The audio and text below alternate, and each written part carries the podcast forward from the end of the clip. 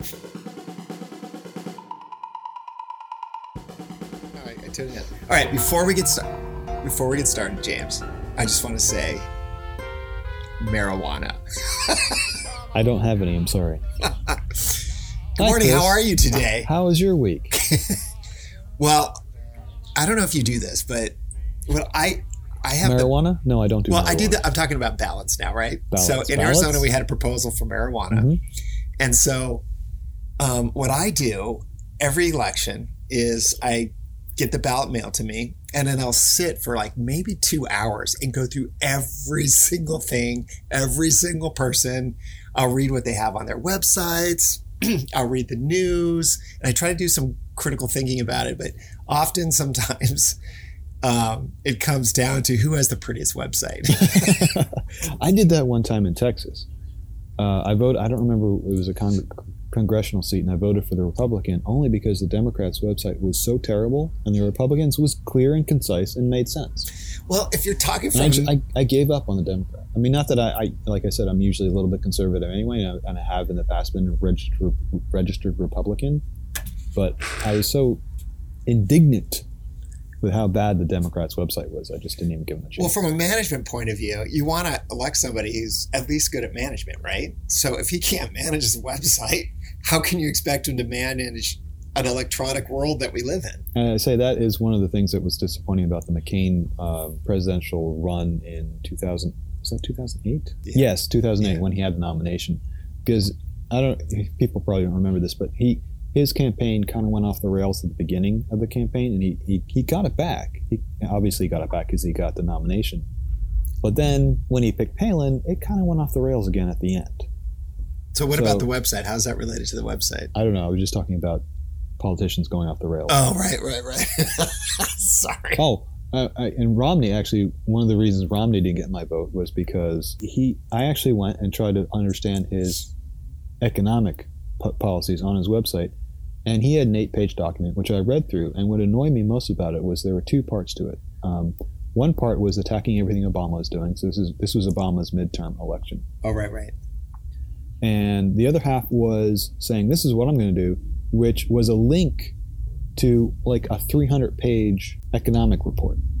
It's like I can't read that. This is, you know, do you have nothing that I can consume on your website that makes that is more than just the bullet point you have for jobs growth that actually explains that without having to read like six different 300 page reports by econ- econo- economists? Well, this is going to sound strange because I don't think many people do this, and obviously not in your case.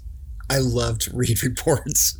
It's the only like the thing is is I like to read a report because it someone took first first of all someone took the time to do something that was extremely boring and put it into text and then take the time to actually distribute it. So well, when- Christopher, you are a better man than I am. but I will tell you once it gets over like 100 pages I skip to the end. well, a lot of reports, a lot of uh, scientific reports have the the uh, executive summary right at the beginning. Yeah, tells and you- so you get most of it all right Yeah. there. That did you ever even look or see the 9/11 report? It, it, it came. I, I have a book. I have the actual report I did and, and purchased the book. okay. It was like was that a congressional uh, publication? Yeah, so they had the full 9/11 report that came out from the government, and so they published it, and so I went out and bought it. How long was it? Oh god, it was so thick and so long. I bought the paperback version. Um, it had a very plain cover, and which was also was just spewing out boredom.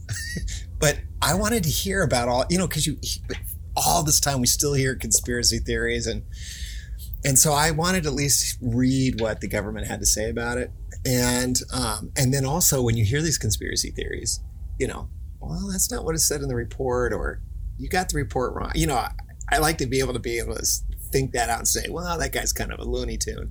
You're, I didn't get through it all. Like I read like the first Yeah. hundred pages, and I go, and then I looked at the end. I'm like, yeah, there was a there was an act, there was a big explosion at the end, and so A couple. Oh, which brings Actually, me- there, there were a couple of big, big explosions at the end. yes, Three. Which brings me just I'm, I want to get back to marijuana. I can't believe there are memes now that make jokes at the twin towers as the funny part, you know, the That's the gag. the gag. I And haven't seen those things. I just think it must be a generation thing because we still remember and still have those feelings, but these younger kids have no idea what happened.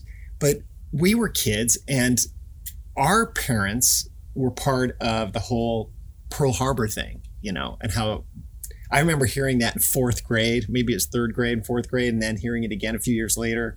And that at grandparents had signed up to go to the military and teachers. It's and never once do I remember like a Pearl Harbor joke, you know, being the punchline.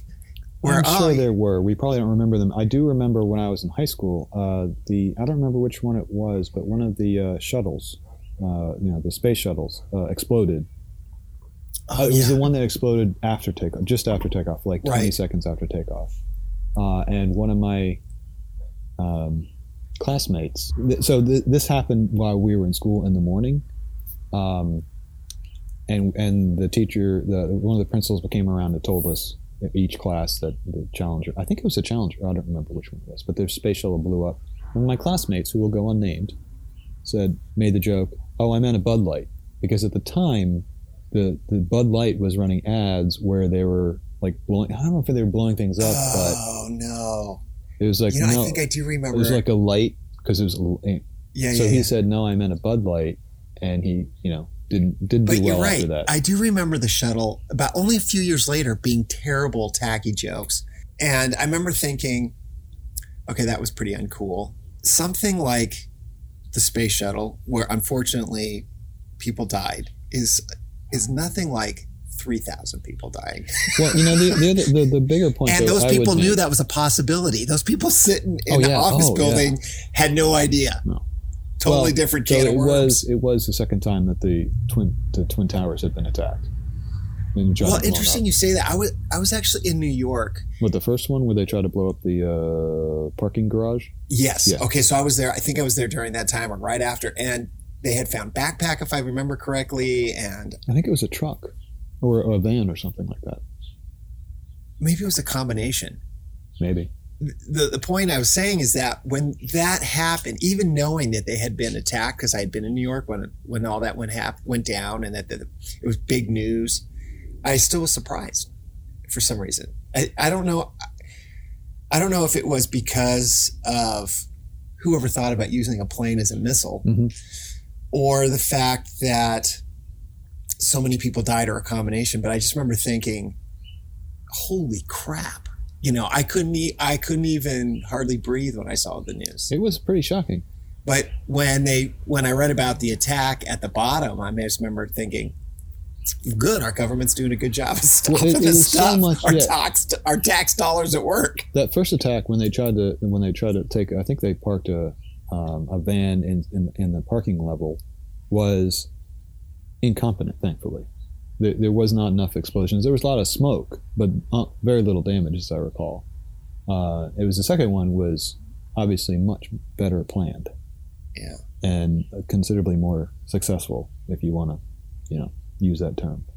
Uh, but my point about comedy is, I think it's I think anything is fair game for comedy as long as it's funny, and that that can vary. You know, not everybody finds the same thing funny. So Yeah, I give true. I give That's comedy pretty wide berth and and latitude as to you know go for it. If it doesn't work, you know, it's on you. But I'm not going to take anybody to court over a joke. Well, to break it down into low lowbrow humor. So, as a kid, I hated your mama jokes. Just hated them. Um, I was on a camping trip with a bunch of kids, and they were in the back. And this was a scouting event. And then one of the kids said, "Hey, I'm not going to say the kid's name, but hey, can you do all the mama jokes?" And we sat there. I don't know. It must have been 40 minutes because it, I felt like forever. Maybe it was five minutes. I don't know. But the kid just went on and on and on with these your mama jokes. And I could not stop laughing. so it's almost like, uh, I don't know what it was, but whatever it was, I just thought it was the funniest thing. Maybe it's because uh, there were some new topics that were brought in there that I, you know, were kind of fresh. A lot of it can be delivery too. Yeah, that's true. That's true. And the kid, kind of a funny kid. So, anyways, marijuana. I keep forgetting about that because I don't know why. So, I was this whole thing started with reports and me spending forever looking at a ballot, only to still not mail it in because I want to bring it in oh, in person. okay, yeah. We I went over that whole prop about legalizing recreational marijuana, Mhm. and I had a discussion with my wife because we tend to do it together. Mhm. You know, we didn't know what to vote on that one because here I am. I'm I'm I'm 17 years old. I just moved to Los Angeles from Phoenix. So this was about 60 years ago? Yeah. Sorry, And so 30 years ago, maybe.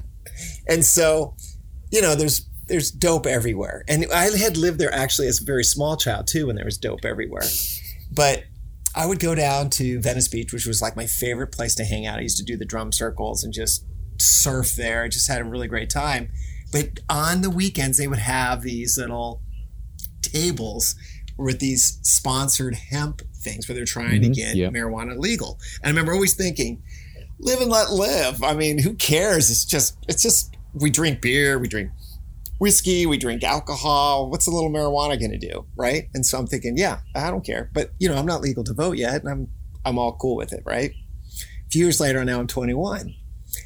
And I'm like, you know, they really should put this on the ballot. I mean, I don't know why they're not doing it, you know. And then years later go on and they finally get the medical thing. And I remember thinking, well, that's cool. I mean, self medication, I do it once in a while. You know, for example, is if I have a headache, I might take a aspirin, right? Mhm. Or a Tylenol, which I don't do hardly ever, but let's just say it's a really bad one. And I decide to take it. I, I self medicate. Or, for example, maybe I remember one time I got a sunburn that was like, I couldn't believe how painful it was. And I, I drank a few, few whiskeys that night and Self medicating. self medicated. The pain went away. We talked about a little bit about your self medication in the, in the last episode, and it seemed like it was pretty significant medication you were using there.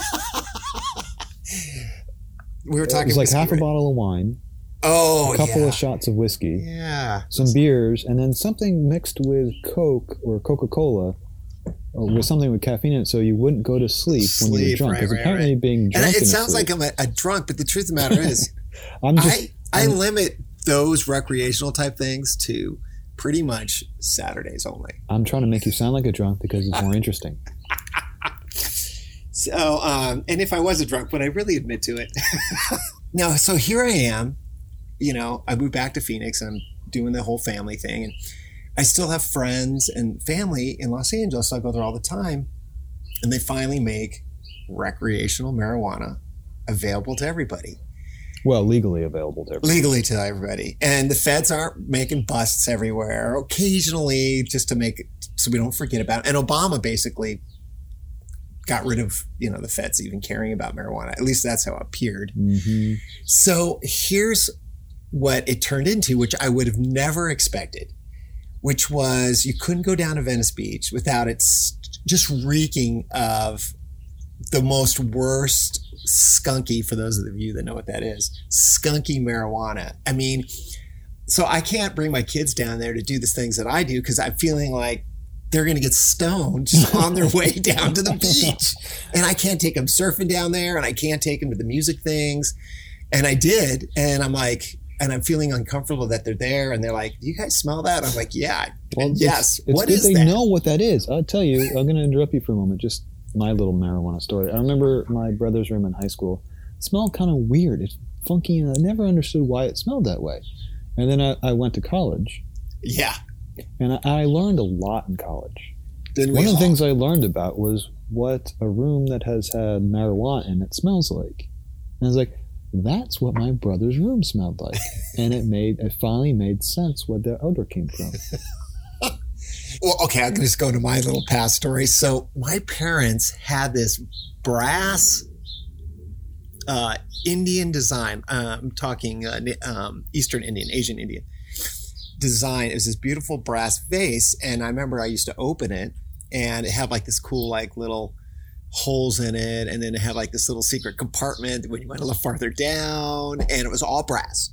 Years later, I realized this was some kind of bizarre, like smoking apparatus. Oh, okay. and it had like a stash. It was I've never seen anything like it before. I've never Do you have a picture of it? maybe like in a family photo, like in the background. That would be worthwhile. I don't even know where it is. Yeah. Anyways, gotta track it down.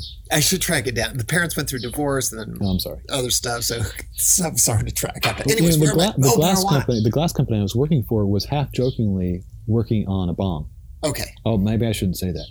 So That was under different management. so I've worked for a couple companies, and I hope I always find it interesting. you have the products that they market.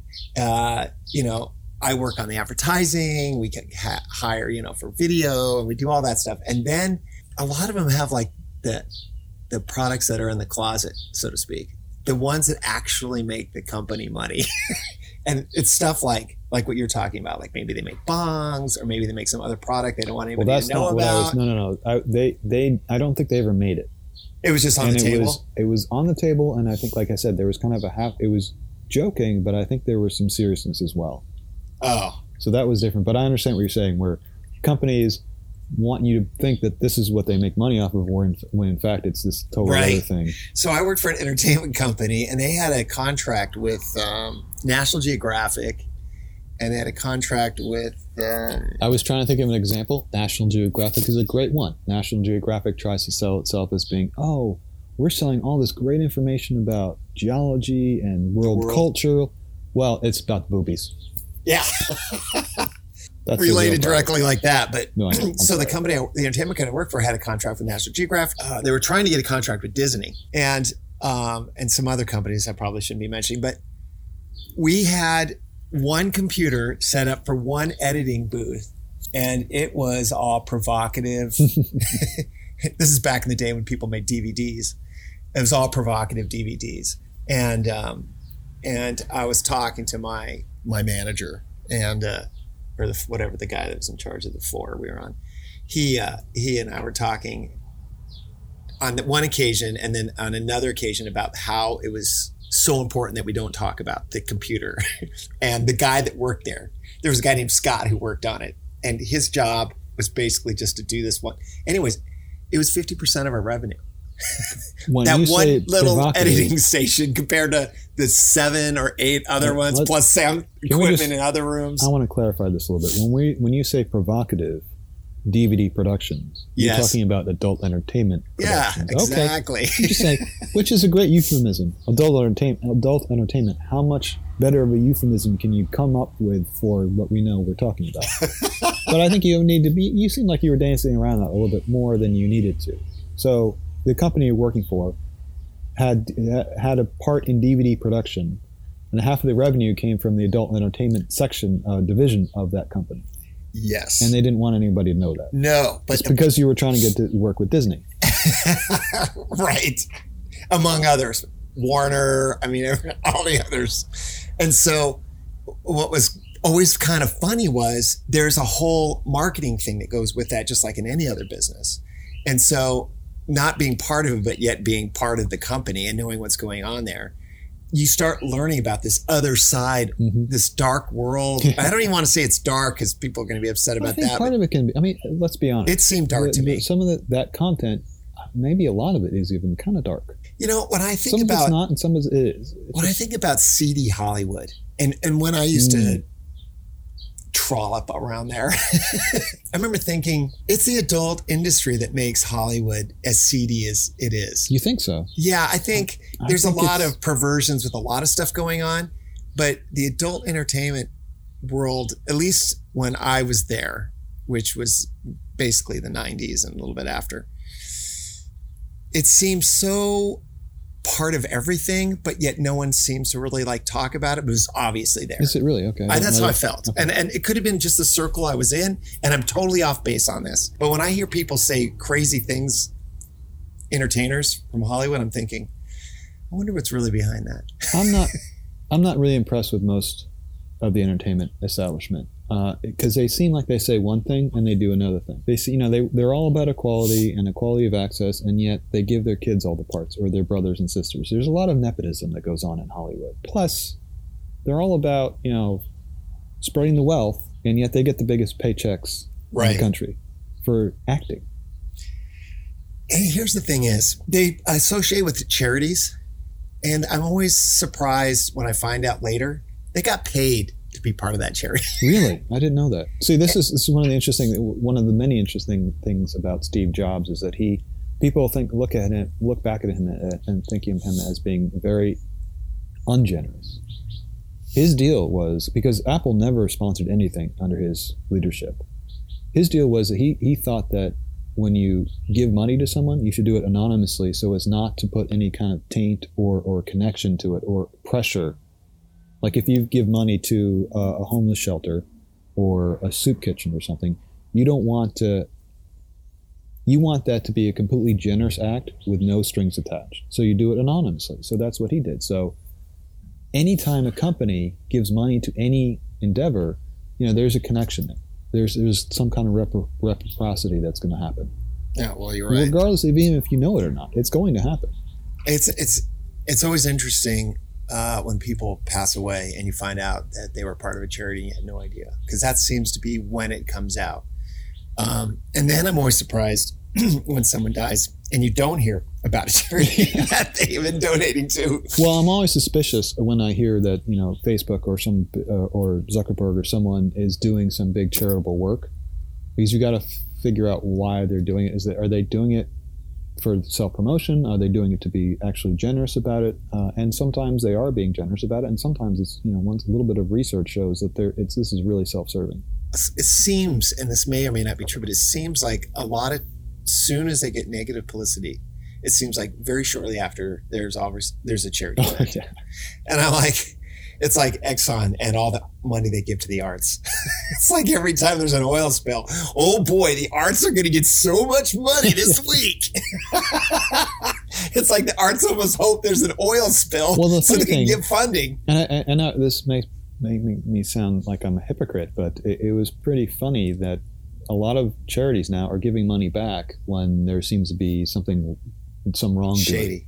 Um, and there was an example of that a couple years ago when it was the OxyContin. Was it OxyContin? It was one of the, um, not codeine, what's the uh, opioids.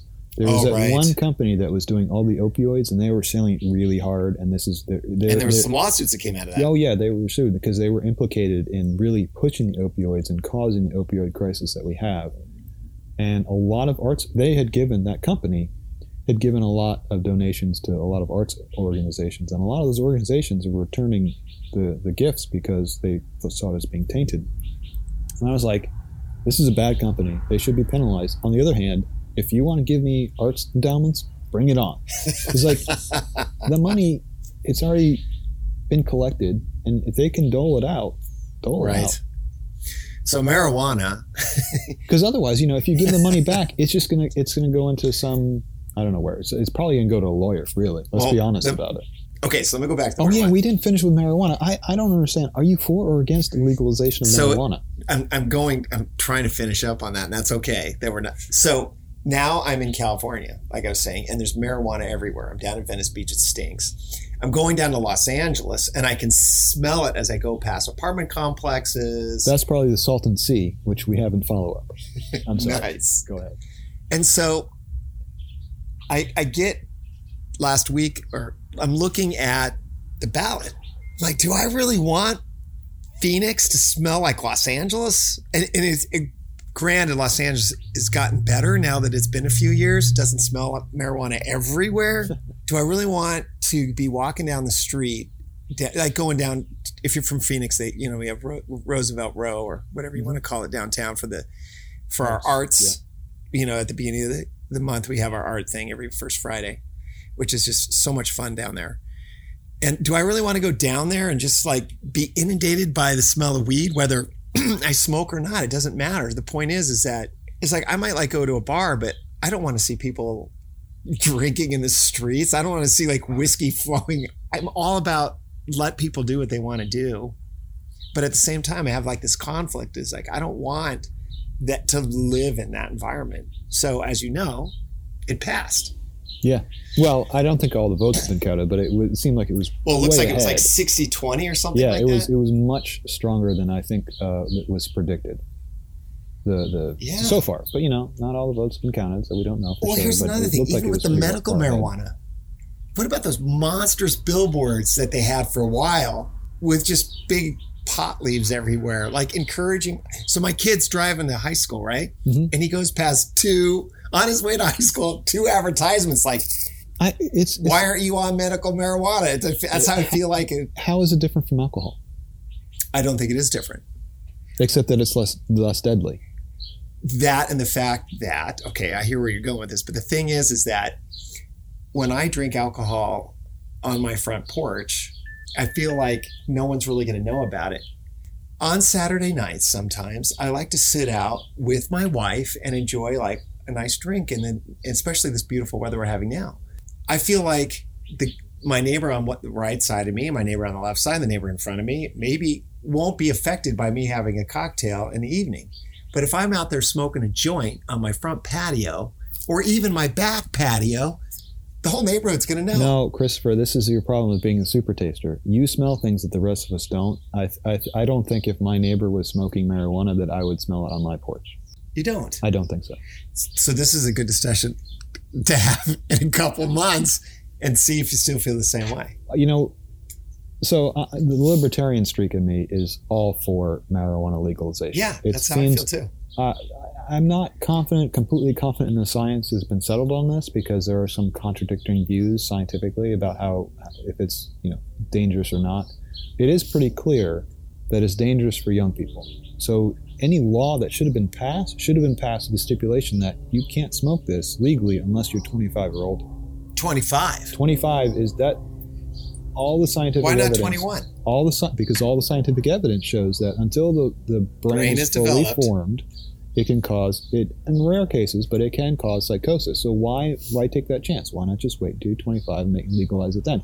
You know, it, it's it seems it's annoying that we have for no reason these these age limits on things. It's like why is it 18? Why is it why was it 18 for alcohol and then it changed to 21? And you can go die for your country in the military at 18, but you can't drink alcohol. And there's whatever.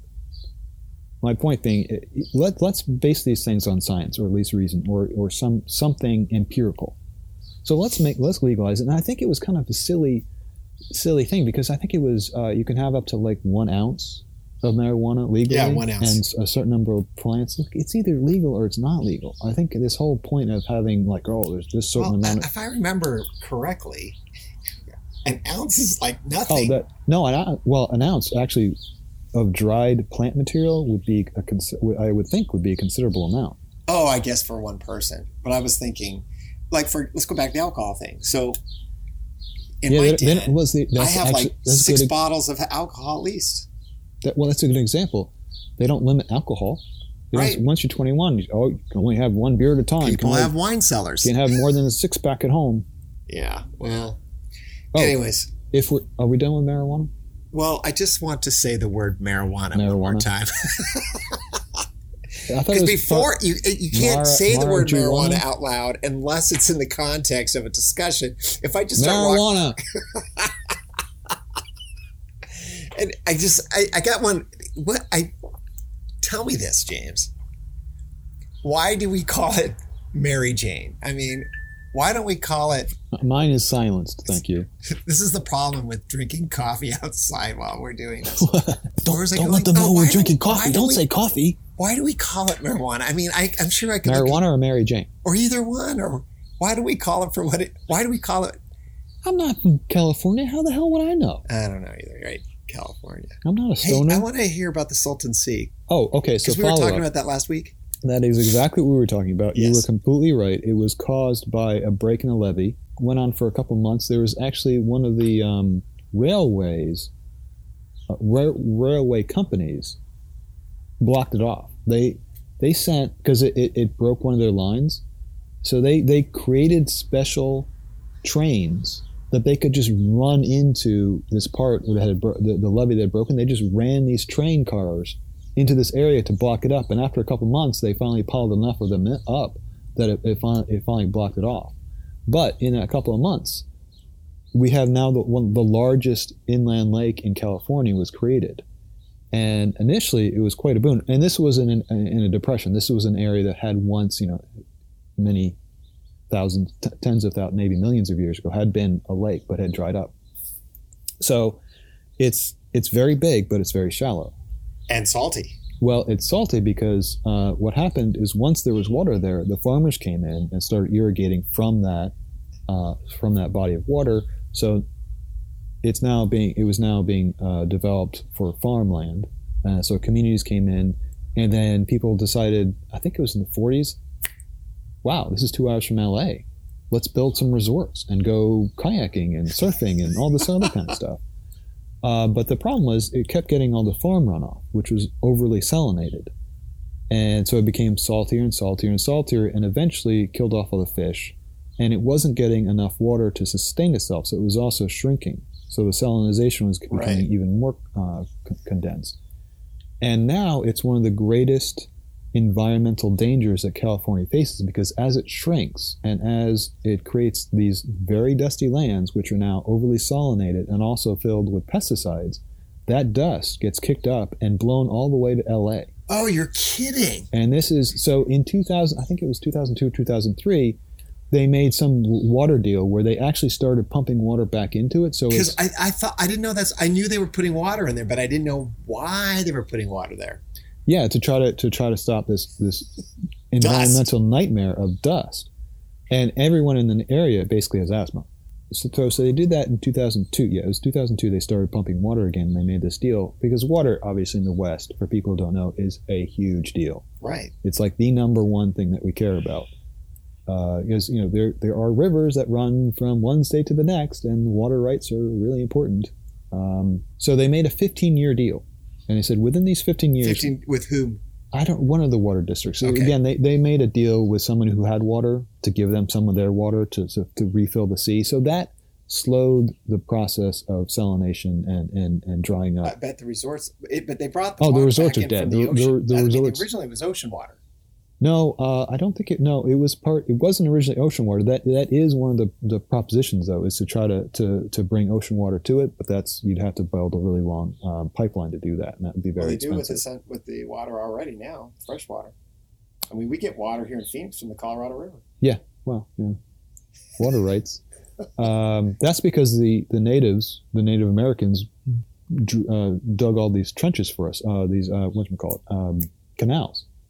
That's why Phoenix is here, is because there were already the, the Indians who lived here built canals, and a New Yorker came over the hill and saw these, these canals would be, hey, you know, if we put water in those canals again, we could probably do some farming here. And they increased the size of them, of course. Yeah, but they were already there. You know, it Yeah, gives you a head start. Um, what was I saying about uh, the Salton Lake? Okay, so they made a 15-year deal, and they said, okay, well, within 15 years, we'll fix this. Well, 15 years later, 15 years later, in 2017, nothing had been done. I love going to California, and the people in California are wonderful. But I got to tell you, it's part of this craziness with California. Here you are, a group, a, basically a state that could be its own self-reliant country. Mhm.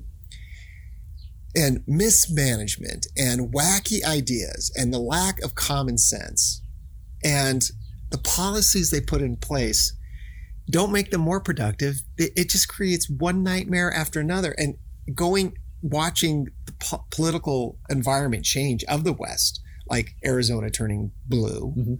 and Texas getting close. Uh, well, it was supposed to, but it did not. Yeah, well, and I, I don't know if I ever brought this up a couple weeks ago. I think it's 200 people a day move to Phoenix, and nearly all of the 200 are from California. So my fear for Phoenix is the mess that's in California is now going to be here. You, you're worried they're bringing the marijuana. That's what you're worried about. It could be the I think it's gonna go up to but it could now. be this. Well, okay, I understand. But all the I- I other think stuff, the is a- fake accusations. that is a reasonable thing to worry about. The other hand, there is a strong Republican conservative bent in this state. May, may tamp that might tamp that down. Well based And on then the other problem is that because it gets so hot here, a lot of people get heat stroke, and you know, then they're too dumb to do anything. now they just all they do once you get heat stroke, the only thing you're good to, good for is making podcasts. All right. Well, I'm getting low on my coffee. I, I hear what you're saying, but I do need to do at least one more follow up. All right, let's see. This is from two or three episodes ago. No. We were talking about Miami Vice. Do you remember that? I do. And I was talking about that crazy episode where they had uh, Chuck Berry. I said Chuck oh, Berry. Chuck Berry. Yeah, yeah, yeah. And I was- remember thinking- I was I'm embarrassed to report that I was completely wrong about that. Okay, it because was I in was thinking fact Chuck Berry didn't hardly do any TV. it was in fact James Brown. It was James Brown. So I got a little James Brown story. James Brown, I, who I've been listening to since I was a kid, um, he went to jail for having some problems, you know, Yes, with yes, the yes. drug world. Uh, amongst But his things. band didn't stop playing. Did you know that? I did. I don't. I don't know much about music, as we covered. Oh, right, right, right. So uh, there used to be this club in Redondo Beach, California. It was called the Strand. And I went there one time because it was the James Brown band without James Brown. And I'm not saying, and I, of course, I wish I could have seen him live, which I never did. Um, but I went to go see the band play, and I, and to this day, I really think it's one of the best, like soul music, uh, big, you know, brass. Uh, oh, it was, it was just so wonderful to hear them and so fun. And the crowd was amazing. I mean, the thing is about music is you can have a fantastic band and then have some like boring asleep crowd, and it's just it doesn't feel the same. The musicians don't feed off of it, and the vibe isn't there. But if you get like a really good band and then you get a really good crowd, it's it the experience is like amplified, right? And so the crowd was dancing and cheering and and uh, feeding off uh, the music, and uh, I just remember thinking uh, at the end that I had just saw something that was really extraordinary. That is so funny because we couldn't be more different in that. You want to be in the midst of live music, and I like live music from a distance, but the way I want to consume music is alone in a room late at night, lying on the couch with earbud, earbuds in my ear, with my eyes closed, and just letting it fill my brain. That's It's just so funny how different we are in that. Uh, well. Do you dance? I have danced. But you don't dance. I know enough now. I've done enough dancing to know that I should not dance. Ah, everybody should dance. No, there are some people who should not dance, and I should also not sing. Well, you we were talking about alone. I love to dance, but going out, especially when you get older, it doesn't always happen. So the alone thing, when I am lucky, and and I don't want to say lucky like I want my family gone, but if I get a moment where the whole family is completely gone and it happens to be in the evening, I will crank up the music. and that's my alone. I, I don't sit quietly and just Dirty Dancing? I don't not Dirty Dancing. Dirty um, what was the name of the movie? Risky Business. Yeah, definitely risky business. Uh, That's embarrassing. but I used to do it in high school too. I remember I couldn't wait because both my parents worked. And so, and my sisters would take off to do whatever sisters do. And I would be in the house alone, maybe like on a Thursday or Friday night, maybe. And um, yeah, and my friends weren't over at the house yet, or I wasn't on my way yet to a party or whatever we were doing that night. And I would definitely crank up the music and was so glad that no one was there. But you're right. I like to be where the people is. I mean, that was the greatest thing about moving to California for me is going down to the Sunset Strip and going to all those rock clubs and then go down to Hollywood Boulevard. There used to be jazz clubs on Hollywood Boulevard. And I would go down with a piece of identification that might have showed I was a little older than I actually was. I I'm gonna. I'm not gonna sure about that. Or kind of, but I would get in these jazz clubs and uh, with the two drink minimum and just sit there and listen. I, I, the problem with the jazz clubs, I would uh, often be by myself because you know you're late teens, early twenties. It's hard to track. Early teens. Yeah, yeah, I get I'm it. sorry, late teens, late teens, early twenties. No, I, I was.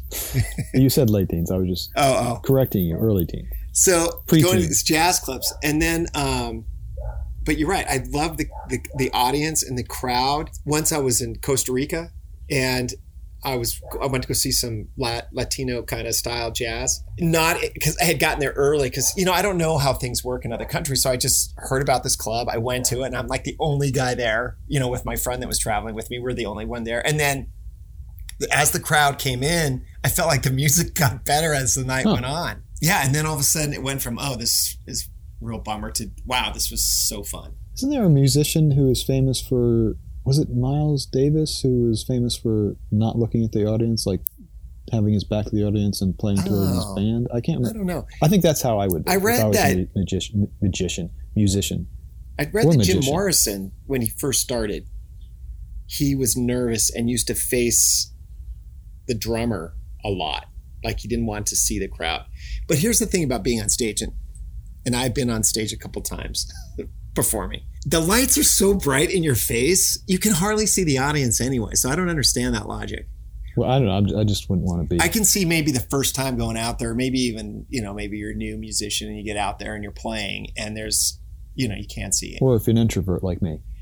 But Uh, really, when you're on stage, you can hardly see. I mean, if you're in a real place with real lighting and, you know, it's hard to see other than the people like right at your feet. It's hard to see too far out.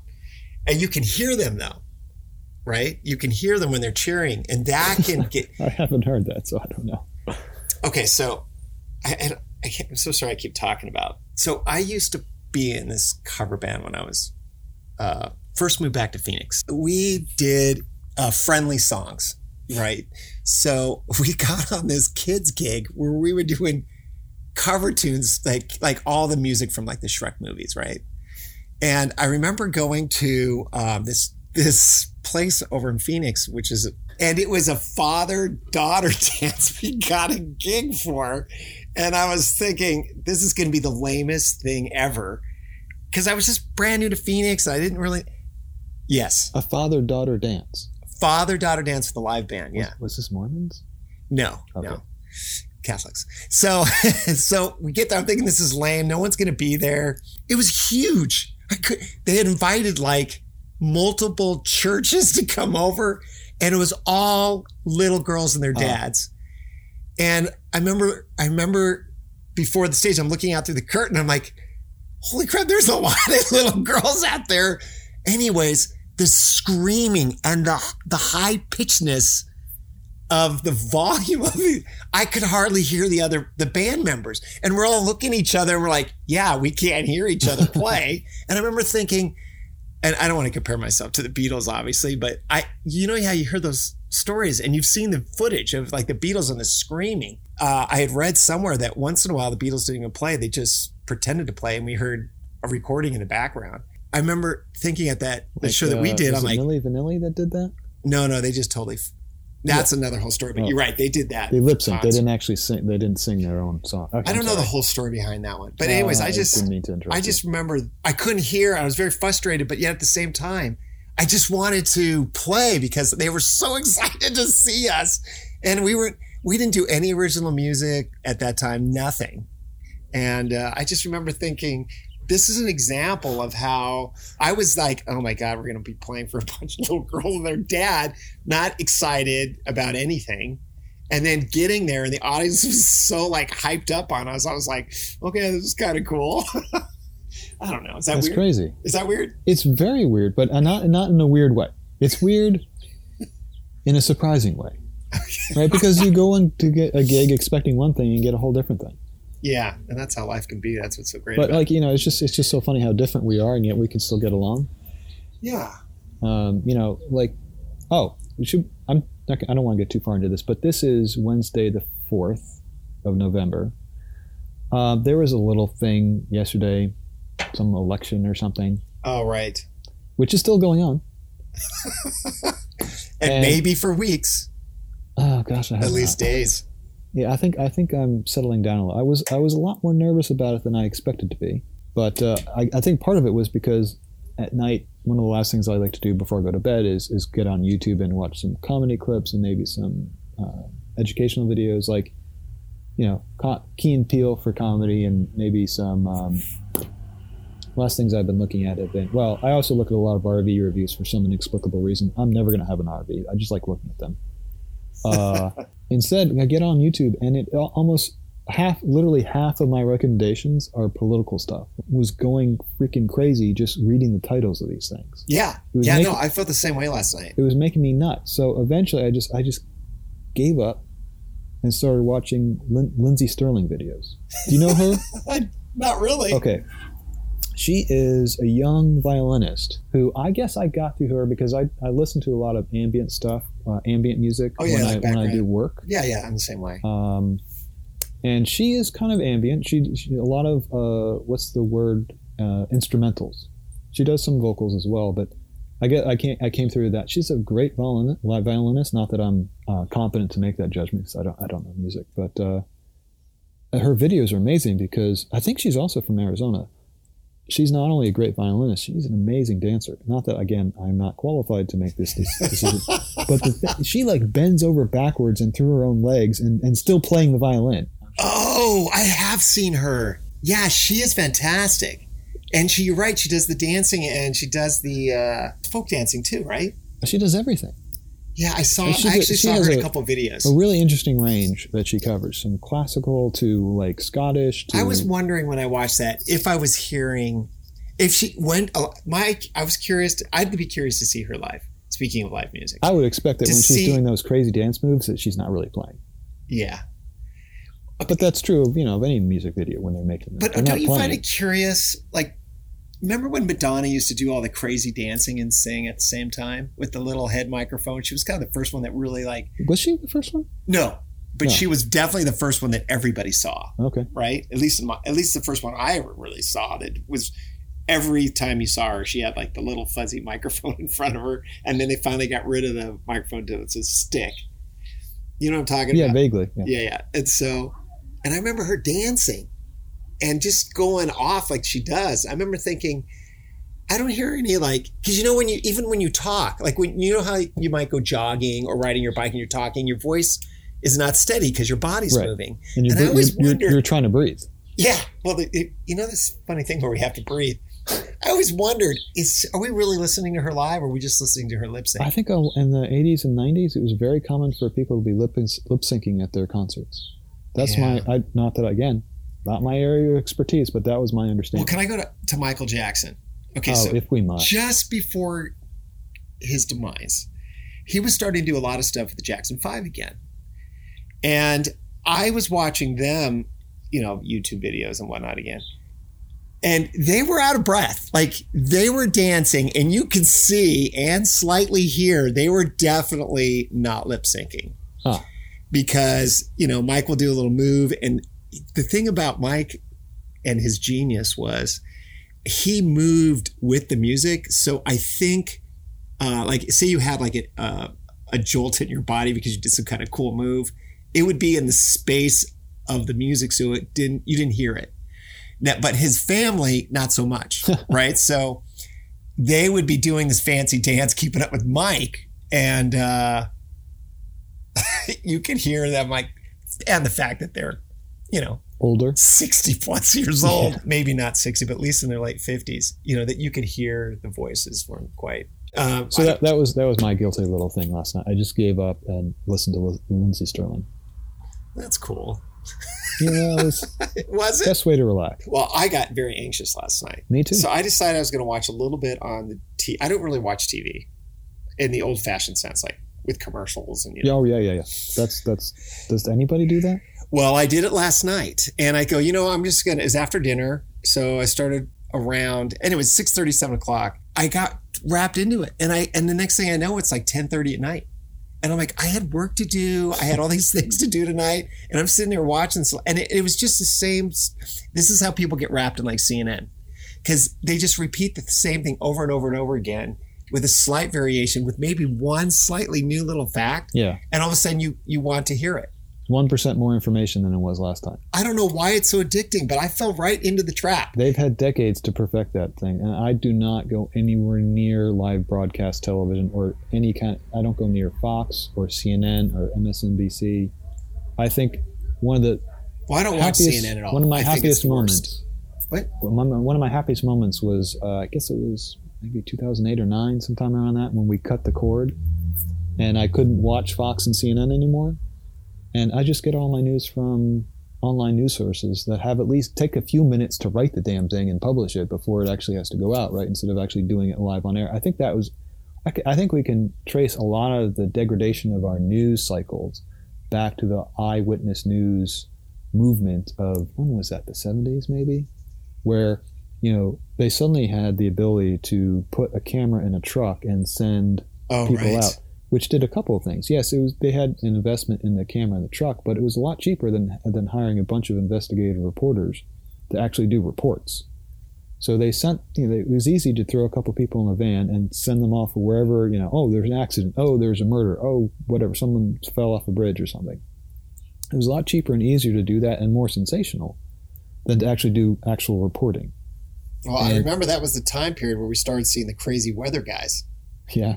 Also, this is the time period where the, there's an inversion starts to happen, where our perception of our safety is inverting from our actual safety. We are safer now than we have ever been. We our perception is that we are way more susceptible to. I, I know people who won't go out by them by themselves because Oh, they're God. they're afraid. This is a whole. We have to. This is a whole topic. We really need to talk about safety next time because this whole thing. I, I talk about this stuff with my kids all the time about safety, and and luckily my oldest son, uh, he he doesn't feel the fear that the general public does, but I think the other kids, maybe. Well, we drill it into them. Yeah. All right. I really need to get another cup of coffee. Yeah, no worries. All right. All right, thank you for coming over. Thanks for listening, and see you next week. Thank you.